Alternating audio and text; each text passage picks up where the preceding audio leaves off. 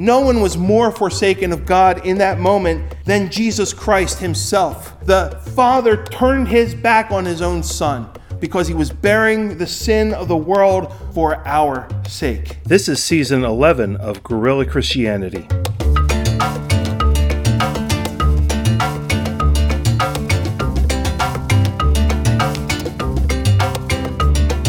My name is Pastor Brett Walker, and I'd like to thank you for listening to Guerrilla Christianity, an unconventional, no apologies exposition of God's grace from an Orthodox Wesleyan point of view. God's holy word is essential to our teaching, so let's get into God's word right now.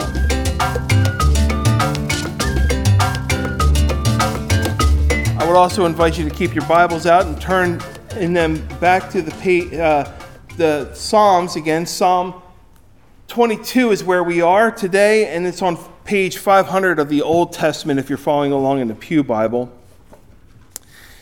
Well, in this season of Lent, we are looking at the Psalms, and today we are looking at Psalm 22. It's a startlingly accurate description of the crucifixion of Christ. Indeed, it's nearly impossible for a Christian on this side of the resurrection to read this psalm of David and not come away with the picture of Calvary in our minds. But this psalm does not simply end with hopelessness and abandonment, and the gospel doesn't end with the death of Jesus. Indeed, we see in this psalm an eternal deliverance from all earthly affliction, one that deserves all our praise and the worship of generations to come. We already read this psalm responsively. We're going to go through it verse by verse, but for now, let's prepare our hearts and minds to receive this word. Let us pray. Father, be with us now as we open your holy word and speak to us in the stillness of our hearts. Whatever troubles us outside these walls, Lord, we ask that you would quiet those thoughts that we may focus upon you and your great love for us. In Jesus' holy name we pray. Amen.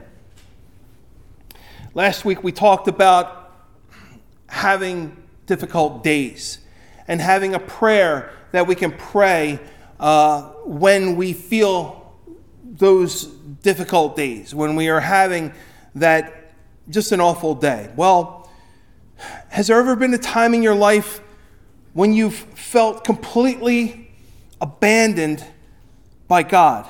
A time when you felt so in the depths of your despair you felt like there is no way out of this darkness. There is no way out. There is no help coming. I keep praying to God, he's not answering me. I keep I keep going to God, he's not he's not helping me.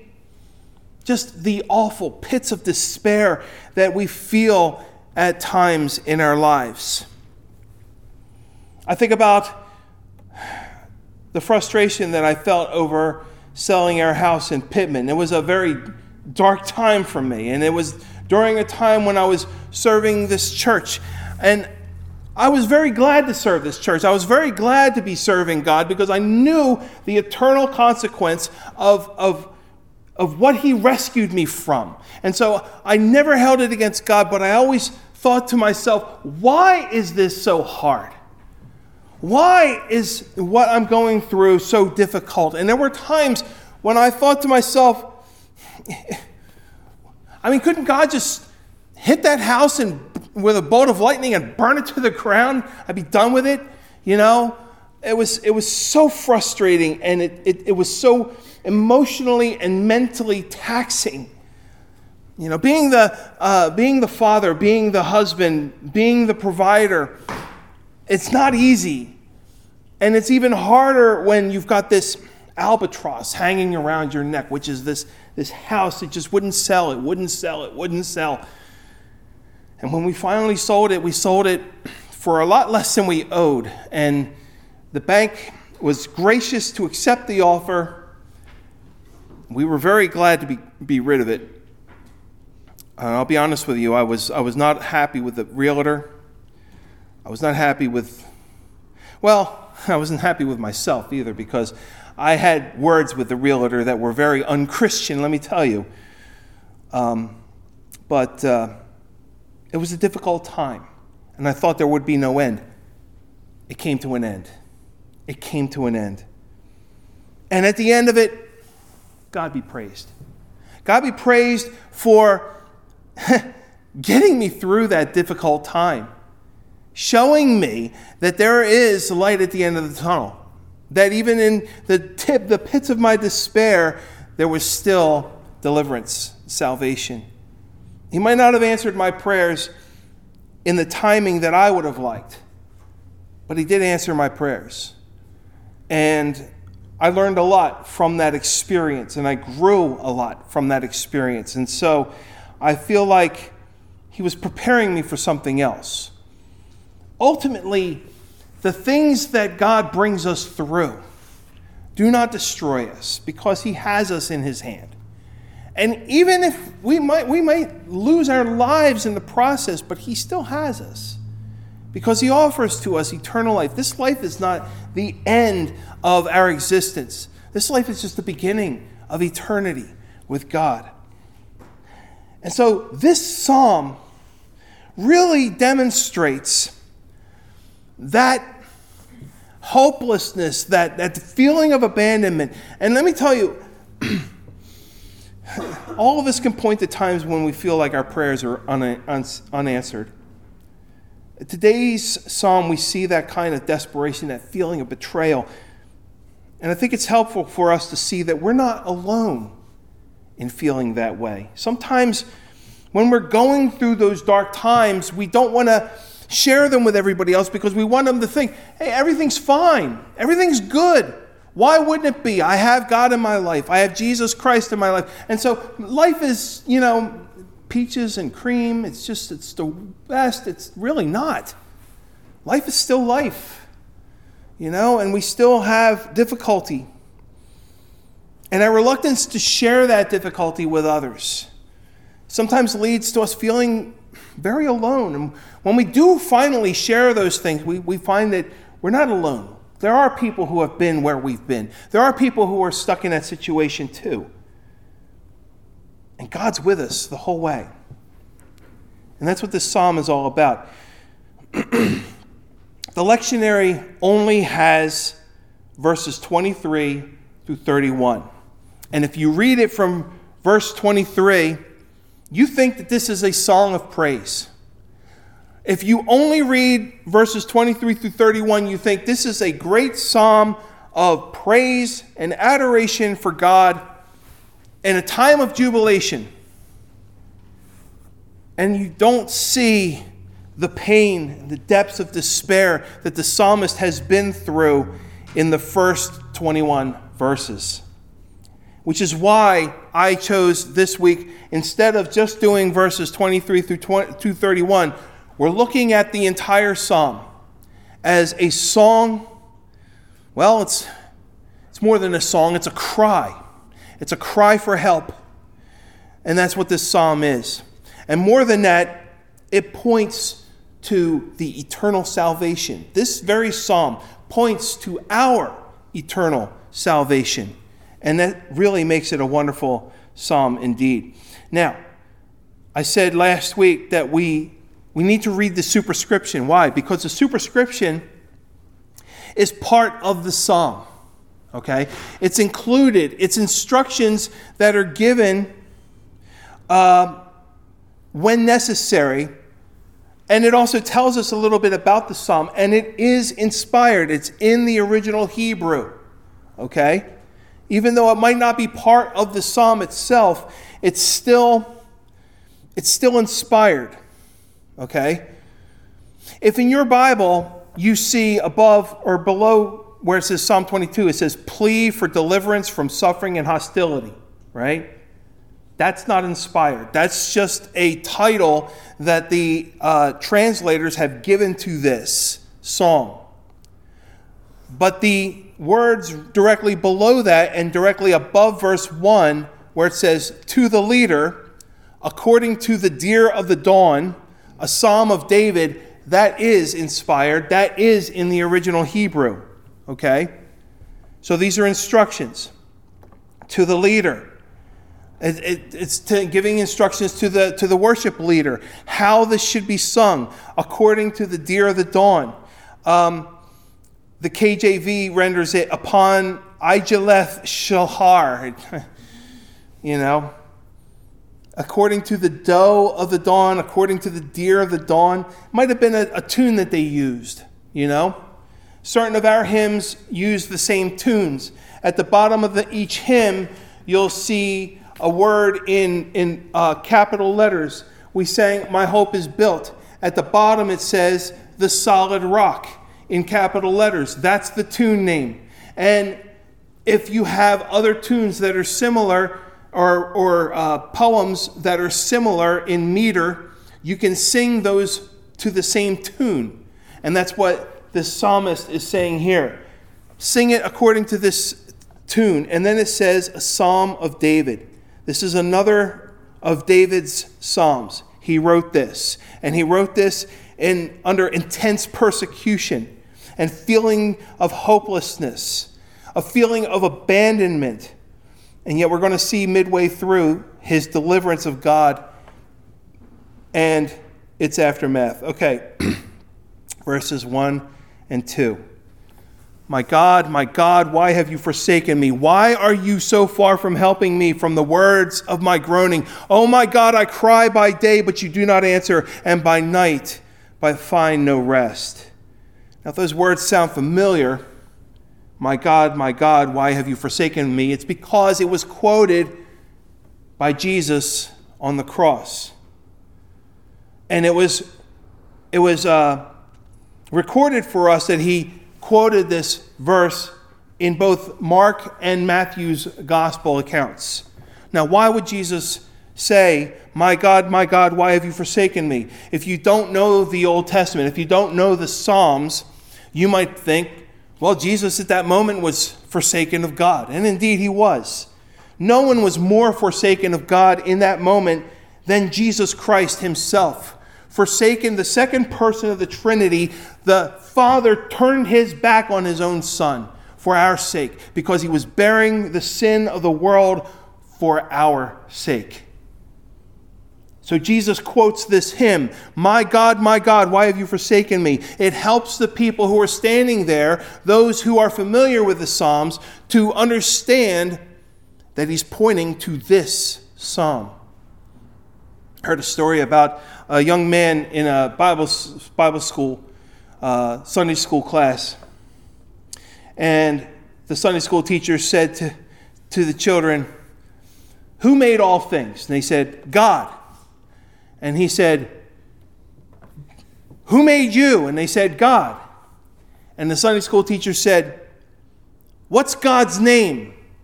And one little boy says, Andy.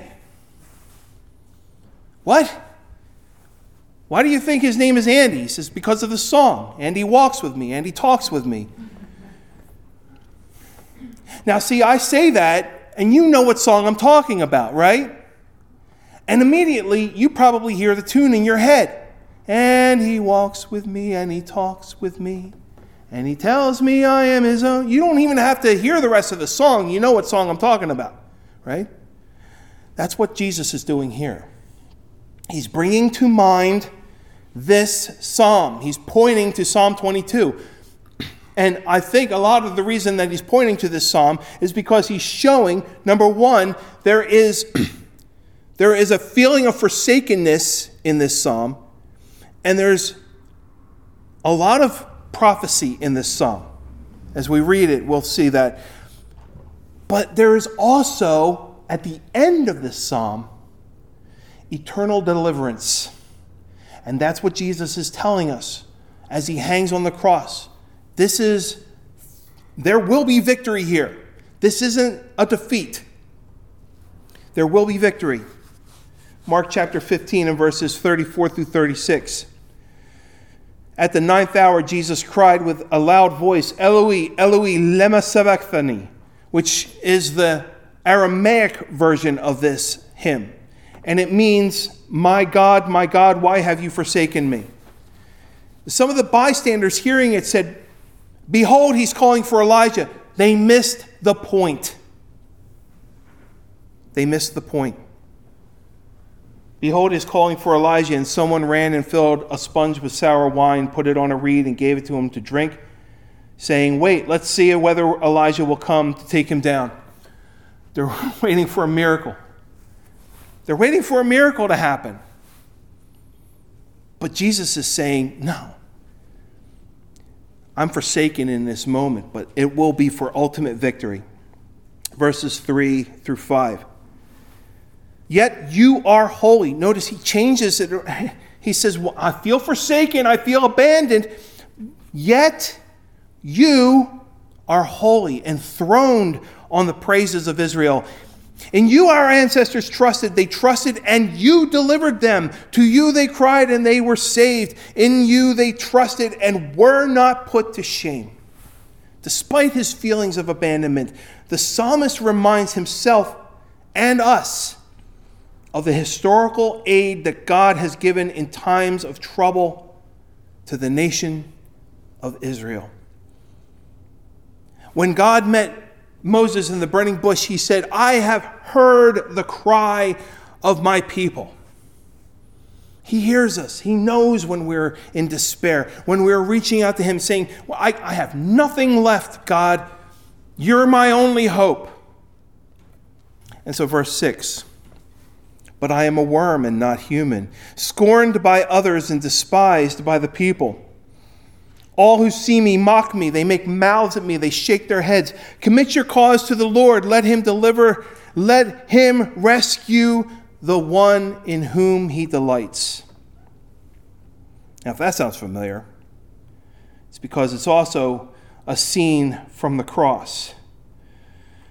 Now, in verse 6 and 8, the psalmist humbles himself. He's not worthy to receive God's answer based on the reaction of those around him. I'm a worm, not a human. I'm despised by the people. But Jesus was also scorned and despised for our sake. Isaiah 53 3 tells us he was despised and rejected by men, a man of sorrows and acquainted with grief. And as one from whom men hide their faces, he was despised, and we esteemed him not. Verses 7 and 8 Really, really remarkable. All who see me mock at me. They make mouths at me. They shake their heads. Commit your cause to the Lord.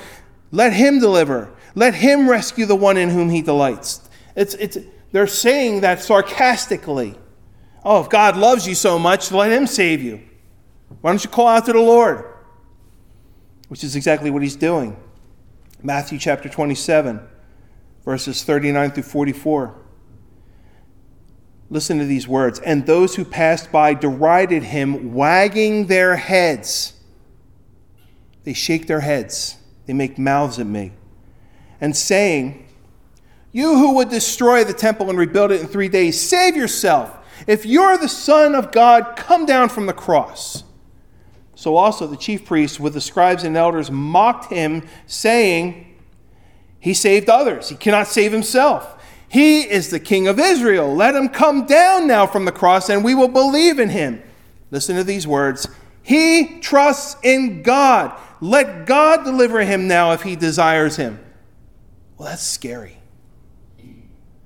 They missed the point of his saying, My God, my God, why have you forsaken me? And then they, they quoted the verse that points to them. Commit your cause to the Lord. Let him deliver. Let him rescue the one in whom he delights. They said, He trusts in God. Let God deliver him now if he desires him. For he said, I am the Son of God. And the robbers who were crucified with him also reviled him in the same way. And so Jesus was despised. He was, he was, he was cast off by the people. And at this moment, God had also turned his back on him as well. Verse 9 Yet it was you who took me from the womb. You kept me safe on my mother's breast. On you I was cast from my birth, and since my mother bore me, have been my God. You have been my God. Now, before he's reminding himself and us of the historical deliverance of God for the people of Israel, now he's reminding himself that God has been with him his entire life. He's reminding himself of his own historical relationship with God, that God has been with him all along the way. This is David we're talking about, King David. Okay? A, a, a boy who was, you know, his, grandmother, great grandmother, was a Moabite, okay, who was a widow and married a man named Boaz. And Boaz and Ruth had a son named Obed. And Obed had a son named Jesse. And Jesse had a son, the youngest of eight sons, named David, who was taken out of the sheepfold and anointed to become the second king of Israel after Saul. So David knows something about being delivered by God, how God has been with him all his life. And so he's reminding himself of that. And then he says, verse 11, Do not be far from me, for trouble is near and there is no one to help.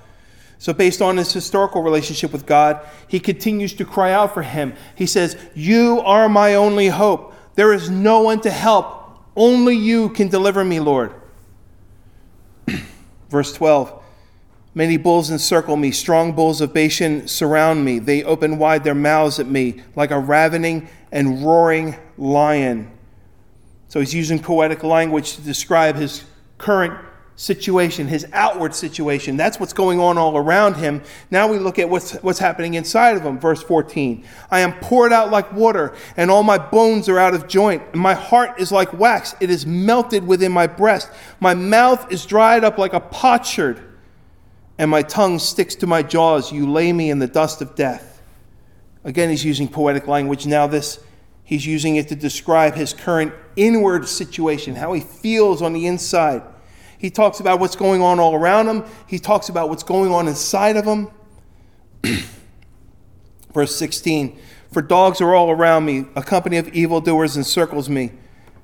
My hands and feet have shriveled. I can count all my bones. They stare and gloat over me. They divide my clothing among themselves, and for my clothing they cast lots. Now, this verse here, verse 16 For dogs are all around me, a company of evildoers encircles me, my hands and feet have shriveled. I think that the NRSV gets this wrong, and I think the other translations get it right. And in fact, in our hymnal uh, on verse 16, it says, Indeed, dogs surround me, a company of evildoers encircles me. They have pierced my hands and feet. It, why is there confusion over this verse? Why are there two different versions of this verse? Well, the Hebrew actually says, like a lion, my hands and my feet. That doesn't really make a lot of sense. Like a lion, my hands and my feet. That's what the Hebrew says. But the Septuagint says, my hands and my feet are pierced. Now, the Septuagint precedes uh, the birth of Christ by about 250 years.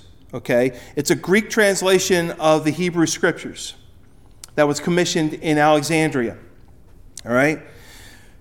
So we know that it said that his hands and feet were pierced prior to the birth of Christ if you look at textual criticism on this verse, most of it says, I'm not trying to bore you, but the, the Hebrew, or belabor the point, but I just want to point out why this says what it says.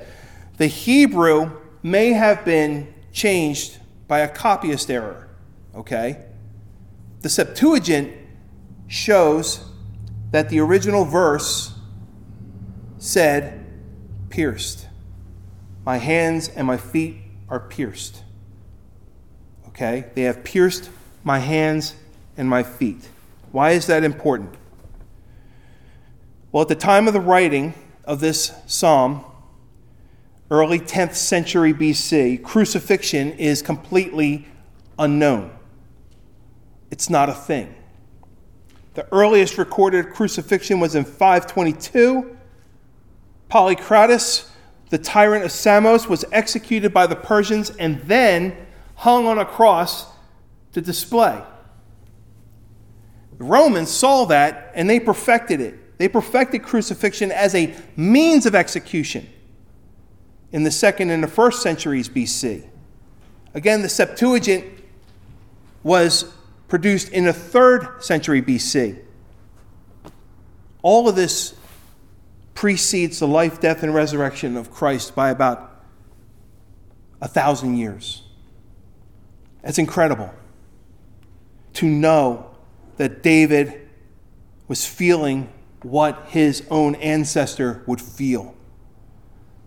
Verse 18, they divide my clothes among themselves, and for my clothing they cast lots. All four Gospels record the Roman guards casting lots for the clothing of Christ as he hung on the cross. But only John explicitly points to this verse as evidence of the prophecy. In ver- uh, chapter 19, verses 23 and 24. When the soldiers had crucified Jesus, they took his garments and divided them into four parts, one for each soldier, also his tunic. But the tunic was seamless, woven in one piece from top to bottom, so that they said to one another, Let us not tear it, but cast lots for it to see whose it shall be. This was to fulfill the scripture which says, They divided my garments among them, and for my clothing they cast lots. So again, prophetic vision, prophetic, looking forward. David, what David's feeling in this moment, a thousand years before Christ was even born, is pointing to Christ's salvation for us on the cross. Verse 19. But you, O Lord, do not be far away.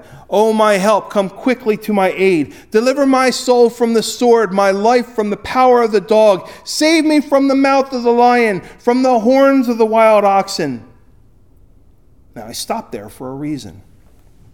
There's no punctuation in the Hebrew. Save me from the mouth of the lion, from the horns of the wild oxen. The psalmist does not give up his prayer, but he takes it up again. He reminds himself of God's historic providence. He reminds himself of how God has provided for the Hebrews, how God has provided for him, and now he's taking up his, his lament again. You, O Lord, do not be far away. O my help, come quickly to my aid. Deliver my soul from the sword, my life from the power of the dog. Save me from the mouth of the lion, from the horns of the wild oxen. Why did I stop there? Because this next phrase is a separate phrase. And it starts telling of David's response to his salvation. In other words, at this moment, David was delivered. And it says, You have rescued me. Actually, the Hebrew word is better rendered answered. You have answered me. You have answered me. He's praying this prayer Lord, deliver me, deliver me, deliver me. And then he's delivered. And he goes, You've answered me. You've answered me. You have, you have responded to me. You have rescued me. And now you can see how the tone of the psalm changes. I will tell of your name to my brothers and sisters. In the midst of the congregation, I will praise you. You see? He was in trouble. He was delivered in this one moment. You have rescued me. And now he's singing this praise. I will tell of your name to my brothers and sisters. In the midst of the congregation, I will praise you. Now he's delivered from trouble. He declares he will not forget God, but praise him and teach others to praise him as well. And again, the, the lectionary starts at verse 23, so here we are, 23. You who fear the Lord, praise him. All you offspring of Jacob, glorify him. Stand in awe of him, all you offspring of Israel, for he did not despise or abhor the affliction of the afflicted. He did not hide his face from me, but heard when I cried to him. This psalm started with so much despair and agony, and now he's saying, He's answered me. He has not turned his face from me. He heard when I cried to him. And he's calling on people to praise God for this. Notice how the address shifted from the second person. He's talking to God. You have rescued me. I will tell of your name to my brothers and sisters. In the midst of the congregation, I will praise you. And then it shifts to the third person. Now he's addressing other people. He's addressing us, saying, You who fear the Lord, praise him. All you offspring of Jacob, glorify him. Stand in awe of him, all you offspring of Israel. It's amazing. For he did not despise or abhor the affliction of the afflicted, but he, he did not hide his face from me, but he heard when I cried to him. Now, do you see why I included the whole psalm?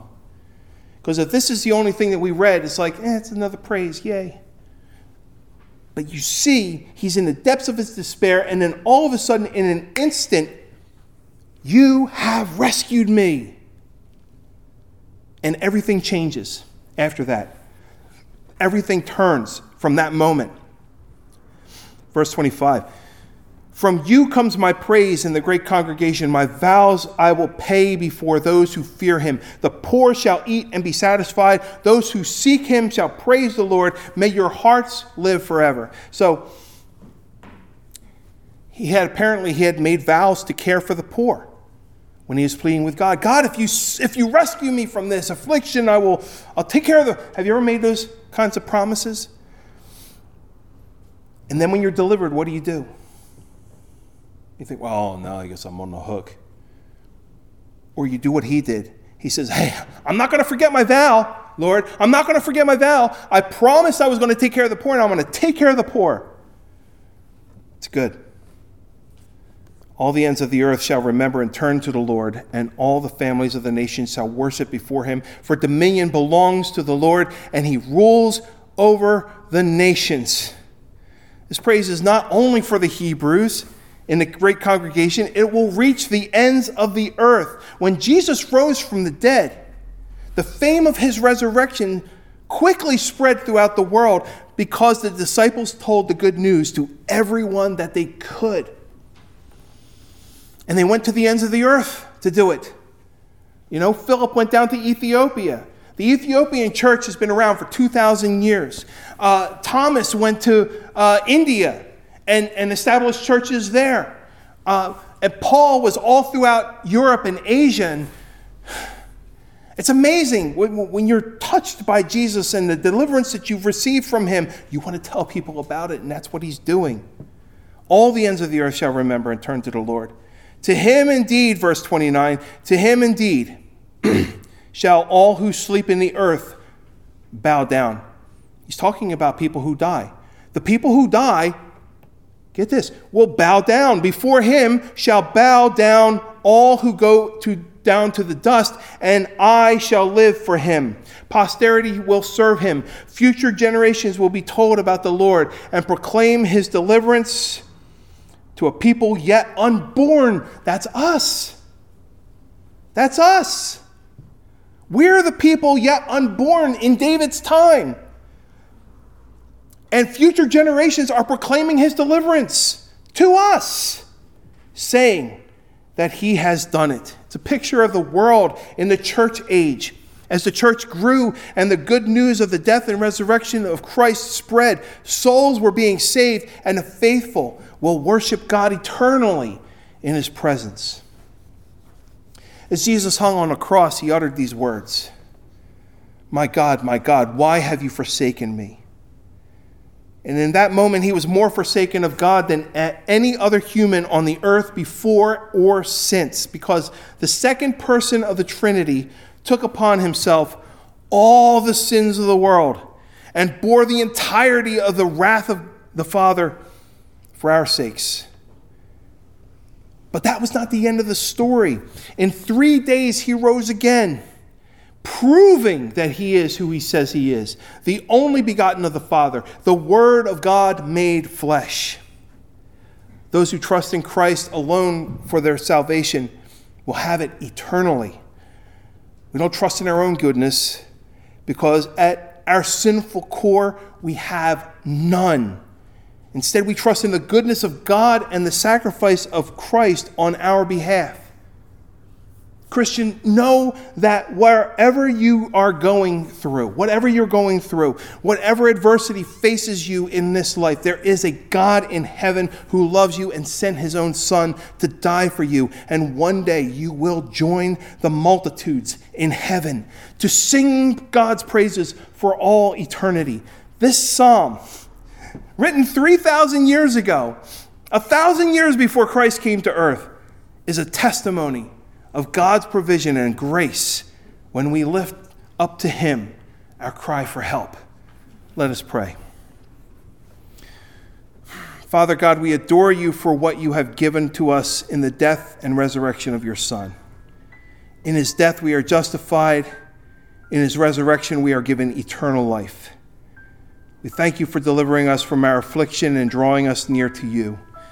As we continue in this Lenten season, may we constantly reflect on all the wonderful things you have done for us, not just in this life, but even before we were born and in the life to come. You are gracious, and all the earth will sing your praises. Let us go from this place to tell others what you have done for us, that you would be glorified in all things. For we ask it in Jesus Christ, our Lord and Savior. Amen. Thank you for listening to today's podcast. I hope that this teaching has blessed you as much as it has blessed me putting this message together. God has also blessed me by calling me to serve two churches in Salem County, New Jersey Ebenezer United Methodist Church in Auburn and Hudson United Methodist Church in Pedricktown. If you live in the area and don't have a church to call your own, I'd like to invite you to join us on Sunday mornings for Bible based and God honoring worship. Ebenezer meets for worship at 9 a.m. and Hudson meets for worship at 10:30. We also have Sunday school available and Bible study during the week. Now, this podcast is self funded and we never ask for donations. It reaches people all around the world, but it could reach more people if you do a couple of things, and it won't cost you a penny. First, subscribe to the podcast and our YouTube channel. Leave a comment and also like the podcast. That puts the podcast in front of more people so that the gospel may reach them as well. Keep learning, keep growing, and I pray you will listen to Guerrilla Christianity again. Until next time, remember this Christ died for you. Now go live for Christ.